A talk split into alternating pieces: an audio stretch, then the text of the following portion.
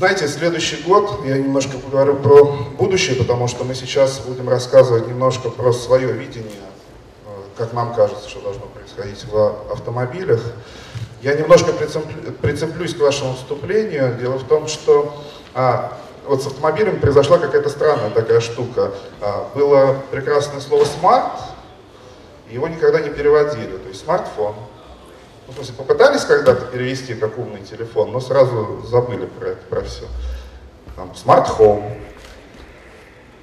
устойчивое выражение.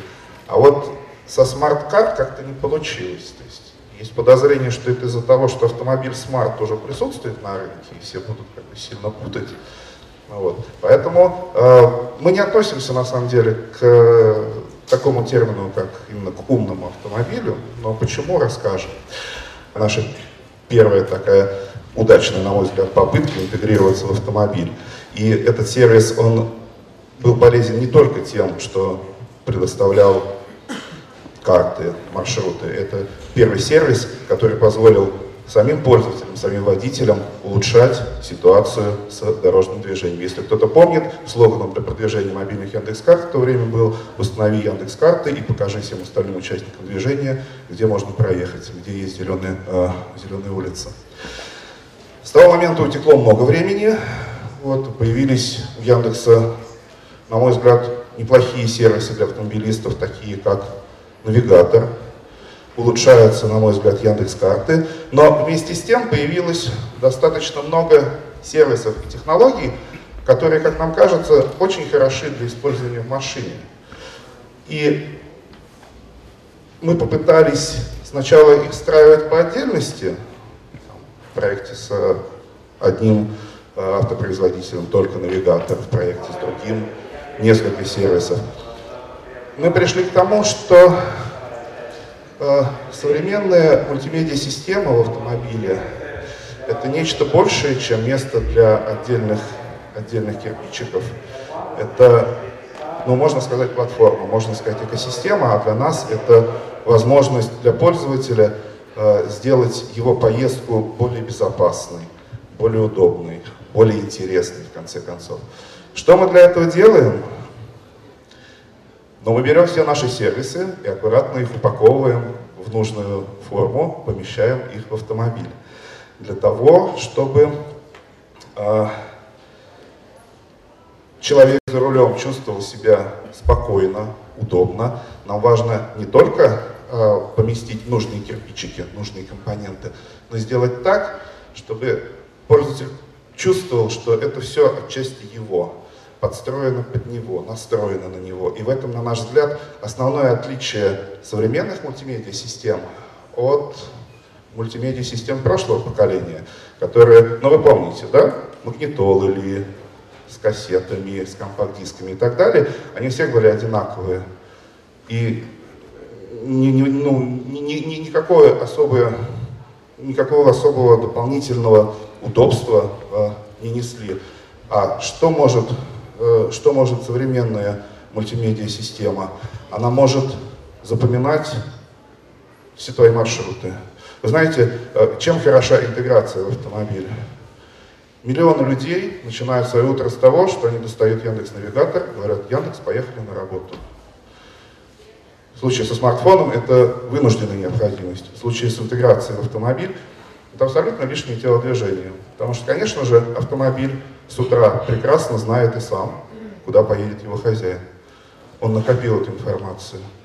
Конечно же, автомобиль э, в состоянии запомнить, какую музыку предпочитает его хозяин слушать по дороге, на работу ли, домой или и так далее.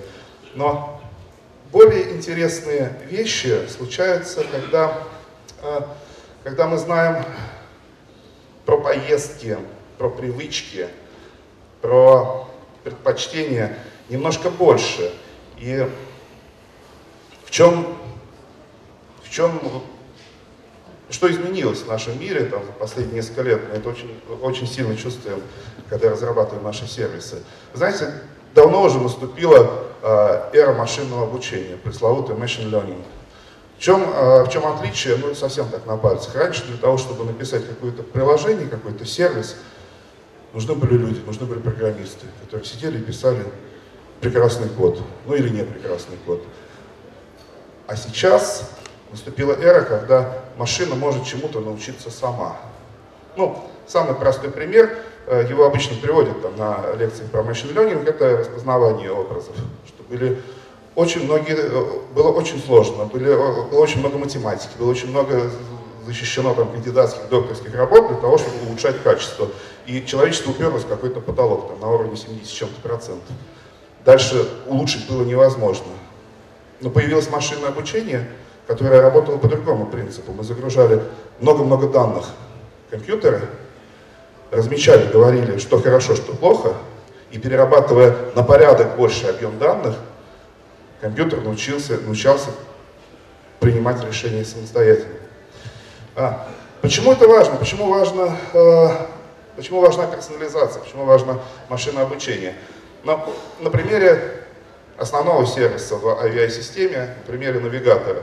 Вы знаете, люди очень разные.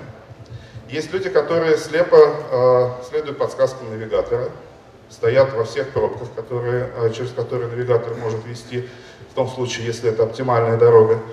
А есть такие люди, которые садятся, они прокладывают маршрут, такие посмотрели на него, ага, ну сейчас, вот поеду я по этому маршруту. Едут как самостоятельно. Зачем они запускают навигатор, это отдельный вопрос, но их много. Чем в этом плане меняет, э, меняет э, сами правила игры машинное обучение? Тем, что в отличие от предыдущей системы, которая сознательно из облака раздает всем Э, плюс-минус одни и те же данные, одни и те же маршруты, сервис даже навигации, построенный на машинном обучении, подстраивается под конкретного человека. Анализируя раз за разом, какие маршруты выпускает, э, выбирает водитель, через какое-то время система обучается предлагать ему самые, что ни на есть, оптимальные маршруты, конкретно под этого человека. Второй пример, ну, это это немножко про будущее навигации, да, пример, который можно щупать уже сейчас, это различные музыкальные сервисы. У Яндекса они тоже есть, Яндекс Музыка, Яндекс Радио. А, у нас, как вы знаете, сейчас нет проблем с музыкой, с поиском. Раньше нужно было покупать компакт-диски, кассеты, нужно было охотиться за музыкой. Сейчас музыки очень много, сейчас другая проблема, проблема правильного выбора этой музыки. То, с чем человек ну, как правило, очень не хочет возиться. Ее много, а что послушать, непонятно. И здесь на помощь приходят те же самые технологии, то же самое машинное обучение, те же самые системы рекомендаций. Только в случае с автомобилем мы можем учитывать чуточку больше параметров. Мы можем учитывать не только знания о пользователе, не только знания о том, какие станции он выбирает, какие жанры, какие треки он пропускает, какие, наоборот, лайкает. Интереснее другое, что в случае с интеграцией с автомобилем мы можем предлагать ту или иную музыку, например, в зависимости от манеры езды, например, в зависимости от времени суток, например, в зависимости от погоды. Ну, например, э, сегодня, когда светит такое солнце, предлагать послушать про сказку с несчастливым концом, ну, наверное, не всем подойдет. А, или другой пример, когда вы садитесь в свой прекрасный автомобиль, сажаете рядом не менее прекрасную девушку, и ночью по трассе, значит, вот этот легкий дождик, а мы знаем, какую музыку вам предложить. И если, если говорить про какие-то там смарт-вещи, знаете, хочется, хочется надеяться на то, что а, музыка, забота о пользователе позволит не только доставлять ему приятные ощущения во время езды, но и, в то, э, но и пробовать как-то ну, бороться за безопасность движения, что ли, потому что мы знаем, что правильная подобранная музыка может снижать градус агрессии или может, наоборот, разбудить, ну и так далее. И, повторюсь, на... все это было бы невозможно, если бы не шагнувшие далеко вперед технологии.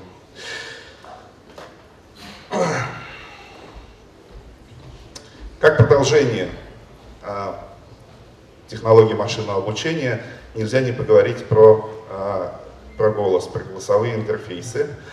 А, машина — это одно из а, немногих устройств, с которыми люди уже разговаривают. Но поверьте, вот, очень, очень часто можно либо э, ну, просто сидите, смотрите по сторонам, кто-то человек сидит, и он, он не, не обязательно, что это он там по телефону так эмоционально разговаривает, он хочет донести какую-то мысль. И реально построение голосового интерфейса это очень, очень клевая задача, потому что она звучит немножко, ну, она очень просто звучит. Нужно всего-навсего научить машину просто отвечать. И, и, и вот это вот порождает какой-то такой ком, который можно, ну, точно так же э, доставлять человеку много положительных эмоций. Когда вот э, человек едет, нервничает, и говорит, ну что ж за вот этот вот передо мной? Она ему говорит, ну он такой, ну успокойся, я тебя все равно довезу. А, при этом, э, при этом э, конечно, не хочется в этих голосовых интерфейсах скатываться либо к э, ну, какому-нибудь там веселому трэшу, либо к дублированию голосовых команд. Как знаете, в первых Мерседесах, когда появился только голосовой интерфейс, и пользоваться было очень сложно, потому что там ну, он был построен так, что дублировал все, все вот меню, все, все вот нажатия. Тебе для того, чтобы переключить станцию, нужно было там сказать, ну что-то типа меню, FM-радио, э, там, SIG-UP или там частота дальше. Невозможно было. Тогда с машины вот такие вот талмуды продавались, как пользоваться голосовым интерфейсом. Естественно, никто Талмуда не читает, поэтому первый раз там нажал на кнопку, есть голосовое управление. И такой, включи радио, а она тебе говорит, ну окей, включи навигацию. Она опять. Все, после этого человек перестает пользоваться э, голосовым управлением вообще. Что дает, а, что дает машинное обучение? Извините, я, я все о своем.